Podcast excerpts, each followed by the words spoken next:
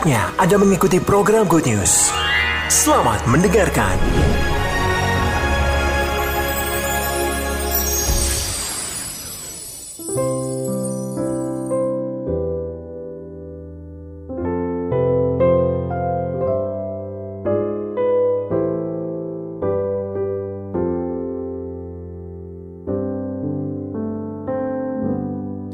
Shalom. Bapak Ibu, mari merenungkan di Markus pasal yang pertama ya, ayat yang ke-35 sampai ayat yang ke-39. Markus pasal yang pertama ayat yang ke-35 sampai ayat yang ke-39.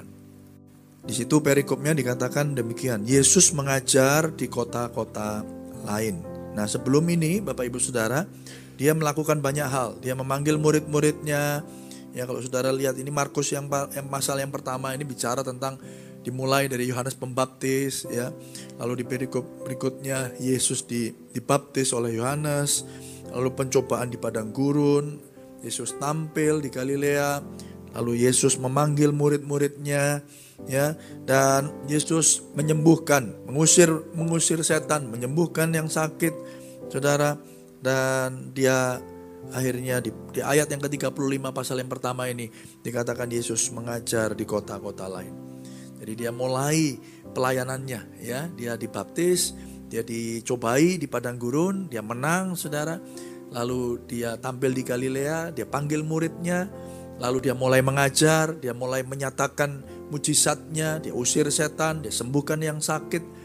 Lalu tidak hanya itu, dia mulai pergi ke kota-kota. Ya, oleh karena itu sekarang mari kita lihat firman Tuhan Bapak Ibu Saudara yang kita akan baca di dalam Markus tadi ya. Mari, Markus pasal yang pertama ayat yang ke-35. Demikian firman Tuhan. Pagi-pagi benar, waktu hari masih gelap, ia bangun dan pergi keluar. Ia pergi ke tempat yang sunyi dan berdoa di sana. 36. Tetapi Simon dan kawan-kawannya menyusul dia. 37. Waktu menemukan dia, mereka berkata, semua orang mencari engkau. Jawabnya, marilah kita pergi ke tempat lain, ke kota-kota yang berdekatan, supaya di sana juga aku memberitakan Injil, karena untuk itu aku telah datang. 39. Lalu pergilah ia ke seluruh Galilea dan memberitakan Injil dalam rumah-rumah ibadat mereka dan mengusir setan-setan. Ya, Bapak Ibu Saudara. Jadi Bapak Ibu Saudara, waktu itu Yesus datang, Yesus melayani, dan Yesus mulai menggemparkan ya Galilea dan sekitarnya. Dia mengajar bukan seperti orang-orang ahli-ahli Farisi yang lain. Ya, tapi dia mengajar dengan penuh kuasa, dikatakan di dalam Matius pasal yang ke-7, saudara. Dan dia tidak hanya mengajar dengan penuh kuasa, dia juga mengusir setan, ya. Dan juga Bapak Ibu Saudara, dia menyembuhkan segala sakit penyakit. Ya. Nah, Bapak Ibu Saudara, kita melihat bahwa keberadaan Yesus langsung membuktikan bahwa apa yang sudah dijanjikan di Perjanjian Lama itu digenapi dengan sempurna dengan kedatangan Yesus Kristus. Tuhan yang percaya katakan amin. Ya, jadi yang dikatakan Yesus anak Daud ya sebagai Mesias. Ada begitu banyak ayat-ayat mesianik, ayat-ayat nubuatan tentang karya keselamatan Allah itu mulai ditunjukkan, mulai disingkapkan. Ya, dengan Yesus mengajar dengan penuh kuasa. Ya, banyak orang pintar, banyak orang yang bisa ngajar. Tapi waktu itu orang terperangah, orang terkejut, orang terpesona. Ini siapa dia, saudara? Tidak cuma mengajar, dia bahkan mengampuni dosa. Makanya beberapa ahli Taurat mengatakan bahwa apa yang dilakukan oleh Yesus waktu itu adalah sebuah penistaan agama.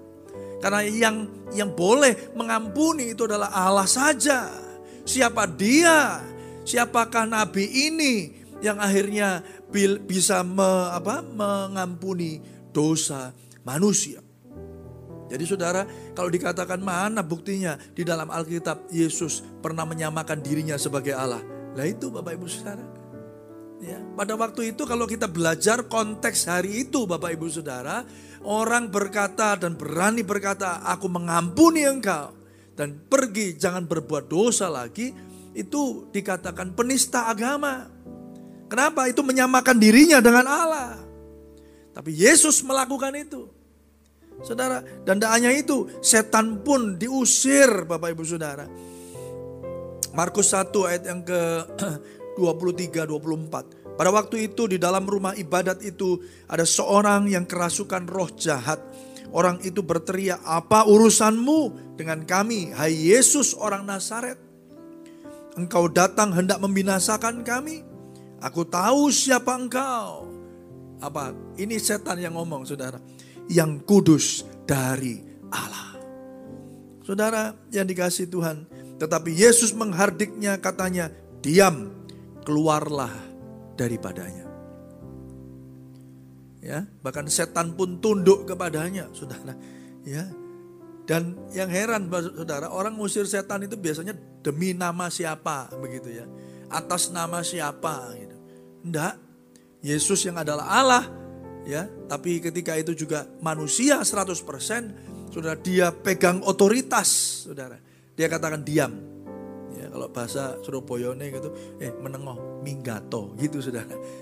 Dan setannya minggat, saudara. Saudara yang dikasihi Tuhan, itu menunjukkan siapa Yesus yang sebenarnya. Nah, Bapak Ibu Saudara, di tengah kuasa yang begitu rupa, di tengah mujizat yang begitu spektakuler, ayat yang ke-35 kita membaca saudara. Ayo kita baca lagi. Di situ dikatakan apa? Pagi-pagi apa? Benar. Ya baca sama-sama sekali lagi ya. 1, 2, 3. Pagi-pagi benar. Ngapain dia? Waktu hari masih gelap, ia bangun dan pergi keluar. Ia pergi ke tempat yang sunyi dan berdoa di sana. Saudara, di tengah namanya yang sedang naik, saudara. Di tengah berita yang begitu menggemparkan bahwa Yesus itu mengajar dengan penuh kuasa, mengusir setan dengan penuh otoritas, dan bahkan menyembuhkan sakit penyakit dengan luar biasa. Tapi ayat 35 menunjukkan saudara dan meneladankan kepada kita. Pagi-pagi benar waktu hari masih gelap, ia bangun dan pergi keluar. Ia pergi ke tempat yang sunyi dan berdoa di sana. Saudara, Yesus yang adalah Allah 100%, pribadi Allah yang kedua, dan juga manusia 100%. Dia pagi-pagi bangun di tempat yang sunyi, dia berdoa. Dia berdoa. Saudara, di poin yang pertama ini saya mau saudara kita belajar bahwa kalau Yesus saja memberi pesan kepada kita, kepada murid-muridnya waktu itu yang semuanya masih sari, saudara ya. Ya baru setelah itu disusul. Kalau disusul itu berarti yang tadi nggak ikut, sekarang ikut gitu ya. Ya bahasa Jermannya kerinan. Ya. Muridnya kerinan, kesiangan saudara. Ya. Yesus pagi-pagi benar ia bangun, keluar, ia pergi ke tempat yang sunyi dan berdoa. Saudara, Yesus sebagai pribadi Allah yang kedua, Allah yang kita sembah, Allah yang orang Kristen sembah, itu Allah yang esa, satu hakikat tapi tiga pribadi. Tiga pribadi tetapi satu hakikat. Maksudnya gimana? Ya satu hakikat tapi apa? Tiga pribadi, jangan bingung saudara. Allah adalah Bapa adalah Allah, Anak adalah Allah, Roh itu adalah Allah. Ya, mereka tidak ada yang lebih tinggi, lebih superior, tidak ada yang mayoritas minoritas saudara. Semuanya sama dalam tiga pribadi itu, dalam satu hakikat yang tidak terpisah. 35 ayat 35 ini menunjukkan bahwa pribadi Yesus yang kedua, walaupun dia menjadi incarnated, menjadi manusia, dia tidak terpisahkan dengan Allah Bapanya. Dia sediakan waktu untuk membangun hubungan, keintiman, kekaripan itu. Karena sesungguhnya Allah Bapa, Allah Putra, Allah Roh Kudus adalah tiga pribadi yang tidak terpisahkan. Ini ada pelajaran khususnya tentang ketritunggalan, ya, Trinitas ini, saudara. Sebagai orang Kristen kita perlu tahu, kita perlu belajar, saudara. Oleh karena itu Bapak Ibu Saudara, Dia menyediakan waktunya dan Dia berdoa. Dia bangun keintiman di sana. Dan itu juga memberi makna kepada saudara dan saya hari ini bahwa He was on a mission. Dia sedang ada dalam sebuah misi ketika Dia ada di dunia ini. Dia turun dari sorga yang mulia, tidak menganggap kesetaraannya dengan Allah sebagai sesuatu yang patut dipertahankan. Dia turun sebagai manusia, mengosongkan dirinya karena Dia punya misi. Dan misi itu adalah saudara panjenengan semua. Artinya apa? Dia datang untuk menyelamatkan kita. Ayo yang percaya beri tepuk tangan yang meriah bagi Tuhan kita. Dan ketika Dia melakukan misinya itu, yang paling penting Dia tahu, Dia tetap membangun hubungan dengan Bapanya. Saudara, pagi-pagi benar, waktu hari masih gelap, Ia bangun dan pergi keluar. Ia pergi ke tempat yang sunyi. Dia tidak silau dengan banyaknya orang berkumpul, banyaknya orang beribadah. Dia punya waktu yang khusus. Pagi-pagi benar. Artinya apa? Memprioritaskan sesuatu yang utama. Sama-sama katakan utama, saudara.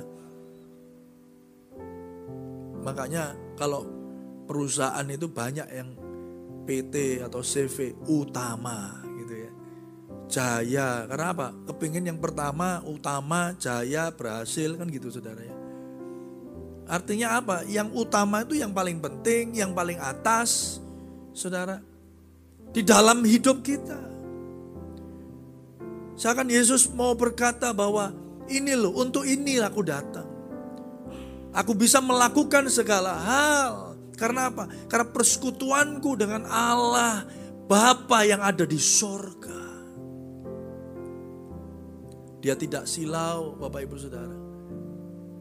Dia tidak berkata, oh ini semuanya karena aku hebat, karena aku Tuhan. No.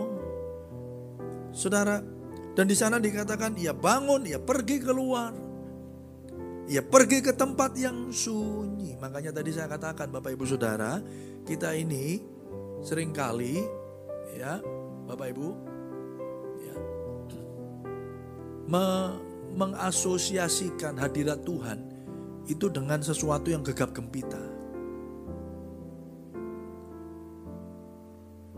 Gereja akhir zaman harus belajar kembali kepada firman Tuhan. Tuhan itu Allah yang maha hadir. Allah itu ada atributnya, ada atribut ya, atribut of kindness, ada atribut kebaikannya, tapi juga ada atribut of greatness, ada atribut kedahsyatannya. Salah satu kedahsyatannya adalah Dia bisa di mana-mana. Allah yang maha hadir, omnipresent. Amin, Bapak Ibu Saudara. Allah yang maha kuasa, saudara. Omnipotent. Saudara yang dikasih Tuhan, Dia bisa hadir di Surabaya, Dia bisa hadir di Malang, Dia bisa hadir dimanapun di seluruh penjuru muka bumi ini.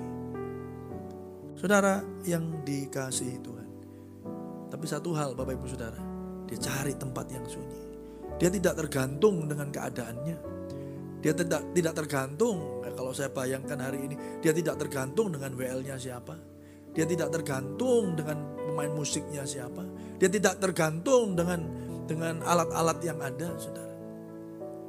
Walaupun itu baik, walaupun kalau ada kita dipercayakan jadi berkat, kita harus menjadi pengelola akan apa yang Tuhan percayakan kepada kita. Kalau punya pemain musik, ayo latihan yang sungguh-sungguh. Kalau punya WL, ayo latihan yang benar, persiapan yang benar. Benar gak Bapak Ibu Saudara? Tapi itu bukan berarti kehadiran Tuhan ditentukan dengan semuanya itu.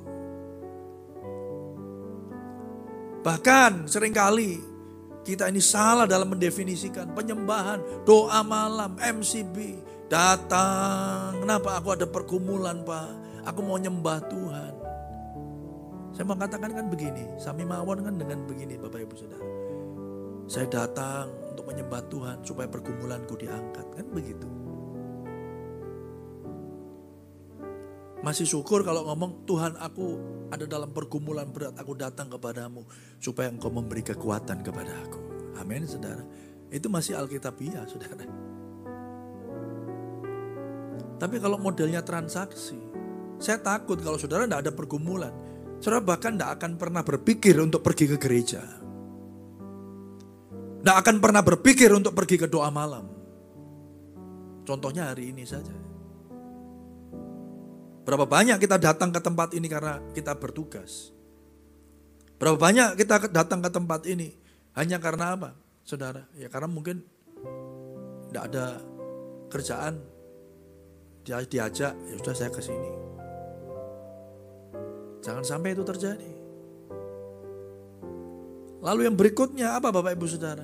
Kita berpikir bahwa ketika kita ada dalam penyembahan, kita mikirnya itu banyak. Kita mikirnya lagu lah, kita mikirnya suasana. Ya. Oh lagunya keren, hadirat Tuhan begitu kuat. Saya mau katakan definisi hadirat Tuhan kuat itu apa sih? Coba kita berpikir saudara. Definisi hadirat Tuhan kuat itu apa? Saya mau kasih tahu ya. Definisi hadirat Tuhan itu kuat adalah ketika Dia hadir dan Dia mengubahkan hidup saudara. Kalau cuman kuat di ibadah, keluar tetap misuh-misuh, keluar tetap korupsi, keluar tetap berbohong, keluar tetap lakukan kejahatan, percuma ada hadirat Tuhan, benar gak? Percuma ibadah-ibadah saudara. Karena hati kita jauh, mulut kita memuji Tuhan, hati kita jauh. Makanya ukuran keberhasilan sebuah ibadah itu bukan karena wah hari ini luar biasa ya hadirat Tuhan kuat. Keberhasilannya adalah saat Anda semua keluar dari tempat ini. Apakah ketika engkau mengalami hadirat Tuhan di tempat ini, saudara, tetanggamu merasakannya, teman sepekerjaan saudara merasakan perubahan yang terjadi dalam hidup saudara, atau bahkan suamimu, istrimu yang ada di rumah, anak-anakmu merasakan perubahan atas hadirat Tuhan yang menjamah dirimu. Ada kerinduan, ada perubahan kehidupan, ada perubahan karakter. Makanya sejak saat tahu kebenaran ini saudara, saya tidak silau lagi. Ya, saya siapkan, kalau memang ada, ayo siapkan yang baik, siapkan semua, jangan sembarangan. Tapi saya tidak mau tergantung sama semuanya itu. Yang percaya katakan amin. Karena saya percaya ada tidak ada siapapun saudara. Saya datang ke tempat ini sendirian pun. Tidak ada orang yang datang. Tuhan hadir. Amin saudara.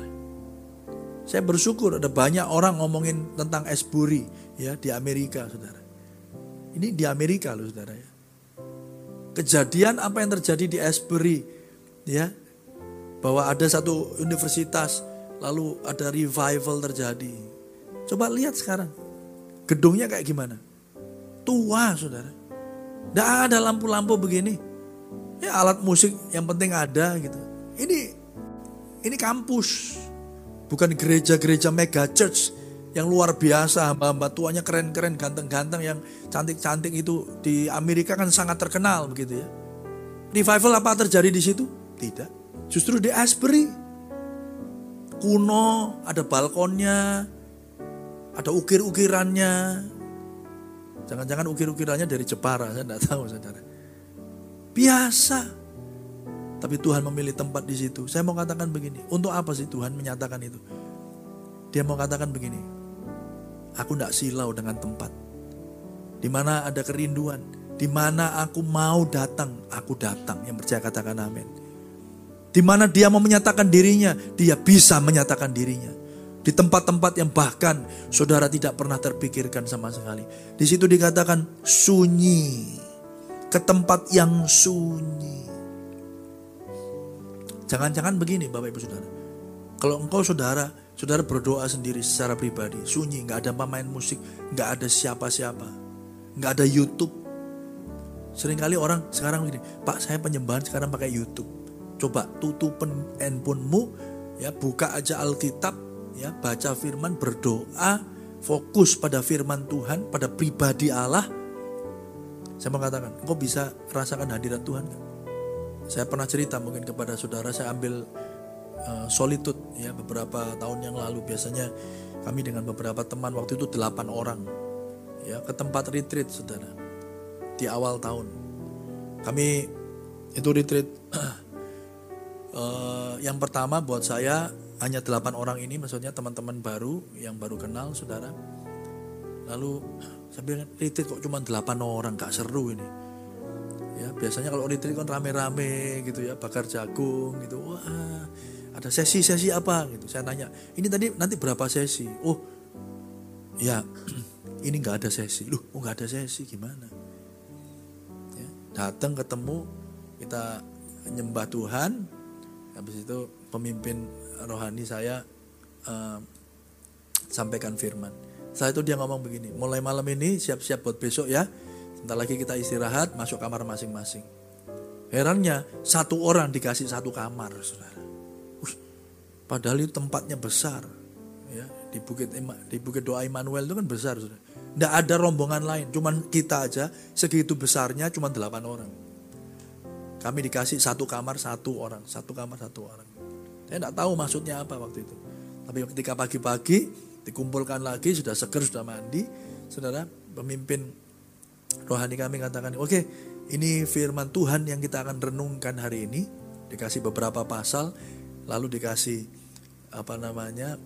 panduannya, saudara, Lectio Divina. Jadi merenungkan firman Tuhan dalam sebuah perenungan. Lalu dia katakan begini, ya, ini jam 8 pagi setelah sarapan, ya, jam 8 pagi. Nanti kita akan kumpul lagi, ya, jam 7 malam setelah makan malam. Loh, iki retreat opo iki? Saya bilang gitu. Lah, ini pembicaranya siapa? Enggak ada, kita enggak ada sesi. Loh, terus gimana ini? Ya udah, baca pasal ini, baca renungan ini. Lalu Bapak Ibu, Bapak-bapak waktu itu 8 orang laki semua. Bebas mau kemana aja. Mau di kamar, mau tiduran, mau berlutut, mau masuk di gua doa, ya, mau di puncak bukit, terserah. Pokoknya kalau ketemu enggak boleh nyapa, enggak boleh ngomong. Wih, terus ada musiknya enggak? Enggak ada musik. Di situ saya belajar, saudara. Justru di dalam keheningan itu, bisa enggak kita punya kepekaan bahwa Tuhan hadir menyertai saudara? Karena jangan-jangan di dunia yang begitu sibuk ini, hari ini Bapak Ibu sudah dari handphone aja udah bisa nyari lagu. Bener gak? Kalau dulu kan harus radio. Kalau gak ada radio pakai kaset. Kalau gak ada kaset pakai CD. Bener gak? Sekarang MP3. Sekarang gratis. Dulu masih perlu beli. Sekarang semuanya ada di YouTube. Semuanya ada di Spotify. Semuanya bisa nyanyi lagu apa aja ada. Tapi justru itu membuat dunia ini semakin hiruk-pikuk. Jangan-jangan, saudara, hal tersebut justru mengalihkan perhatian kita kepada satu hal dan satu hal saja yang utama, yaitu Yesus Kristus. Semuanya ada, Pak. Semuanya ada, Bu. Alat musik lengkap, pemain musik lengkap, WL5, saudara. Lampu, video, videografer, kamera, semuanya ada. Jangan-jangan yang tidak ada, siapa? Yesus Tuhan yang tidak ditinggikan. Yesus di situ dikatakan, ia pergi ke tempat yang sunyi dan berdoa di sana. Saya mendorong jemaat Tuhan untuk ambil waktu khusus untuk kau berkomunikasi tanpa bantuan apapun, karena di dalam saudara ada Roh Kudus. Yang percaya katakan amin, saudara. Dan kau bisa membaca, berkomunikasi. Caranya gimana, Pak? Firman Tuhan itu adalah pribadi Allah sendiri. Baca firman. Saya takutnya Bapak Ibu saudara, semakin kesini, saudara, kita ini semakin kelenik. Aku, Pak, tadi malam ngimpi dapat ilham dari Roh Kudus. Pertanyaan saya berikutnya gini, mana cocokan sama ayat firman Tuhannya? Dan saya mau kasih tahu Bapak Ibu saudara, itu termasuk di dalam pengajaran dasar Gereja Bethel Indonesia. Gereja Bethel Indonesia menolak dan menentang, ya, Bapak Ibu Saudara, ilham dari, dalam tanda kutip, Roh Kudus yang tidak ada kesesuaian dengan firman Allah. Mau menengah apa, Saudara? Bukan saya yang ngomong. Ada bukunya, ada dokumennya, itu bukan saya yang buat, tapi Gereja Bethel Indonesia. Jadi kalau malam hari ini ada hamba Tuhan yang ngomong sama saudara, ya, saya dapat ilham dari Roh Kudus. Kayaknya motor barumu itu buat saya. Mana motor baru? Ya itu motor baru Pak Rudi. Ini harus kamu berikan. Kalau kamu berikan kepada aku, maka Tuhan akan beri motor lebih banyak lagi. Bahaya, saudara. Kita tahu eksesnya, kita tahu dampaknya yang model begini. Benar gak Bapak Ibu? Hati-hati. Dan berdoa di sana. Sedang menyatakan apa Tuhan? Bahwa dia katakan begini. I am on a mission. Aku ada dalam sebuah misi. Bukan karena keinginanku. Bukan untuk mengerjakan rencana-rencanaku. Mari kita buka Yohanes 4 ayat 34, saudara. Kata Yesus kepada mereka, makananku ialah melakukan apa? Kehendak Dia yang mengutus aku. Dan menyelesaikan apa Bapak Ibu Saudara? Pekerjaan. Ketika dia berdoa, dia sedang menyatakan bahwa aku tetap harus berhubungan dengan Allah Bapakku yang ada di sorga. Ada ketergantungan penuh, saling mengasihi, ada kerinduan, ada relasi. Tapi berikutnya adalah apa Bapak Ibu Saudara? Dia berkata bahwa makananku adalah melakukan kehendak Dia yang mengutus aku dan menyelesaikan. Saudara, walaupun Yesus waktu itu terkenal, walaupun Yesus waktu itu dapat menyembuhkan orang sakit, walaupun dia mengajar dengan cara yang luar biasa, saudara, dia tetap ada pada rencana Bapaknya. Itu terbukti, saudara. Ayo kita lihat ayat 36, tetapi Simon dan kawan-kawannya menyusul dia. Waktu menemukan dia, mereka berkata, semua orang lagi cari kamu. Artinya begini, you have all the fame. Engkau punya kepopuleran itu. Engkau sekarang terkenal, Sus. Engkau lagi dicari-cari orang. Mau ada jumpa fans, ayo temui mereka. Apakah Yesus tertarik dengan hal itu semua? 38. Jawabnya, marilah kita pergi kemana? Kemana Bapak Ibu Saudara? Ke tempat lain. Dia tidak ngomong gini, oh gitu ya, sudah mulai dengar ya namaku ya, aku mulai lebih terkenal dari Yohanes ya. Oke, ayo kita pergi ke sana, kita menemui mereka. Nah, ayo kalau begitu saatnya kita pergi kemana? Ke tempat. Beda ya sama saya, sama saudara ya. Kita seringkali mencari penerimaan, mencari pengakuan, mencari Bapak Ibu Saudara apa yang namanya kepopuleran. Tapi Yesus tahu, dia datang bukan untuk menjadi populer, dia datang untuk menyelesaikan pekerjaan yang Bapaknya berikan bagi dia, yaitu untuk menyelamatkan jiwa-jiwa. Mari yang percaya beri tepuk tangan yang meriah bagi Tuhan kita. Dan di situ dikatakan supaya di sana juga aku memberitakan apa? Injil.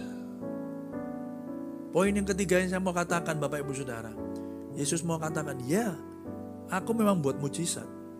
Ya, aku menyembuhkan penyakit, ngusir setan. Aku bisa ngampuni dosa. Tapi itu bukan utamanya. Utamanya adalah ini. Aku memberitakan Injil. Kenapa Injil itu jauh lebih penting daripada mujizat? Saudara dikasih Tuhan. Saudara bisa dari sakit sembuh. Tapi saudara, yang saudara butuhkan bukan dari sakit sembuh. Tetapi yang manusia butuhkan adalah apa? Dari kematian menuju kepada kehidupan. Dan itu hanya bisa dikerjakan oleh Yesus di atas kayu salib. Itu artinya Injil harus diberitakan. Yesus sedang ngomong begini, iya aku memang menyembuhkan orang, aku mengusir setan, itu semua supaya semua orang itu merujuk, menuju perhatiannya tertarik kepada aku. Saudara yang dikasihi Tuhan, Injil harus menjadi yang utama di dalam setiap kehidupan orang percaya. Yang percaya katakan, Yesus, bagi Yesus proyek yang utama adalah memberitakan Injil.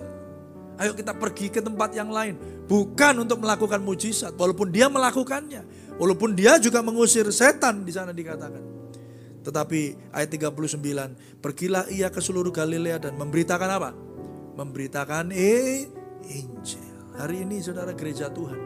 Apa yang kita beritakan?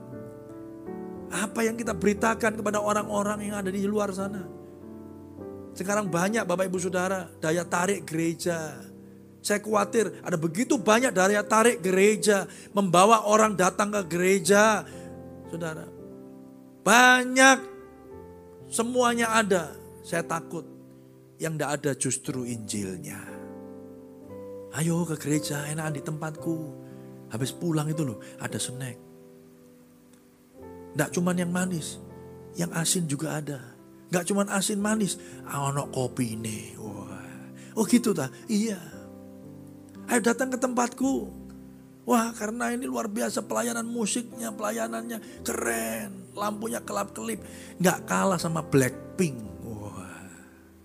Saudara, akhirnya apa Bapak Ibu Saudara? Kita sebagai gereja berusaha untuk mendatangkan orang datang memenuhi kursi-kursi yang ada saudara.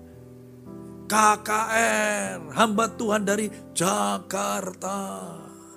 Penuh, saudara. KKR, hamba Tuhan dari Malang Selatan. Krik. Gak ada uang ya. Sopo itu. Saya katakan antara Malang Selatan, Jakarta, Surabaya. Dimanapun saudara berada, gak peduli.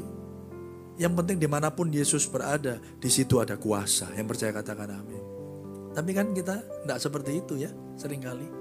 Kalau jujur, kalau tidak jujur ya terserah saudara ya. Wah enak di sana, komselnya itu bagus, komselnya menarik, ada permainan, ada games, orangnya baik-baik. Saudara yang dikasihi Tuhan, jangan-jangan itu yang menarik kita, bukan Yesusnya. Tapi Yesus tahu, dikatakan orang banyak itu datang karena mereka kenyang. Mereka lihat mujizat. Mereka cari Yesus lagi. Oleh karena itu Yesus tidak tertarik. Udah, mending aku pergi ke tempat yang lain. Aku memberitakan Injil. Karena memberitakan Injil itu tugas utamanya dia. Yang percaya katakan amin. Oleh karena itu Bapak Ibu Saudara malam hari ini. Mari kita datang. Datang dengan apa adanya. Pagi-pagi benar, artinya engkau mengutamakan, engkau memprioritaskan. Ya. Syukur kalau saudara bisa bangun pagi-pagi.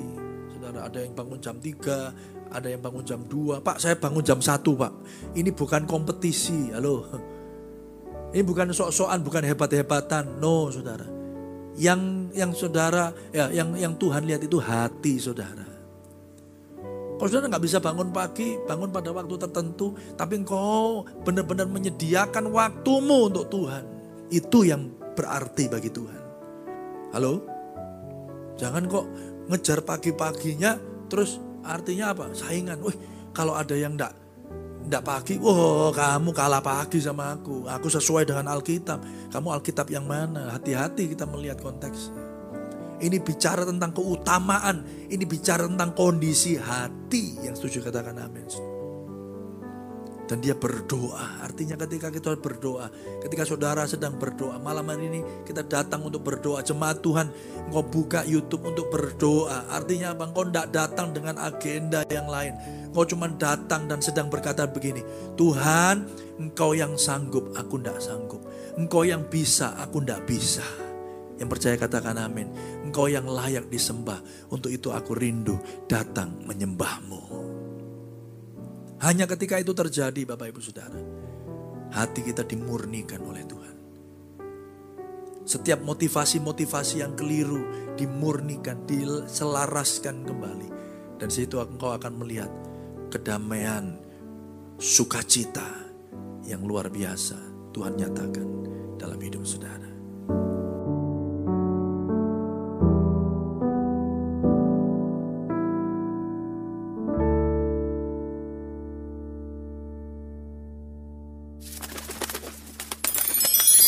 Terima kasih untuk Anda yang sudah mendengarkan program Good News yang dipersembahkan oleh Radio Sejahtera. Untuk Anda yang rindu mendapatkan layanan konseling dan dukungan doa, silakan menghubungi hotline 0812-3333-6392. Para konselor dan para pendoa Diaspora Sejahtera Care Ministry siap untuk melayani Anda. Tuhan Yesus memberkati.